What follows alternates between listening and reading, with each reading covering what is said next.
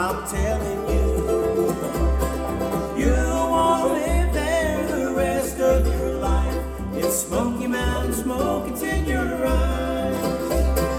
If you're looking for a place you will love, Smoky Mountain, Cherokee.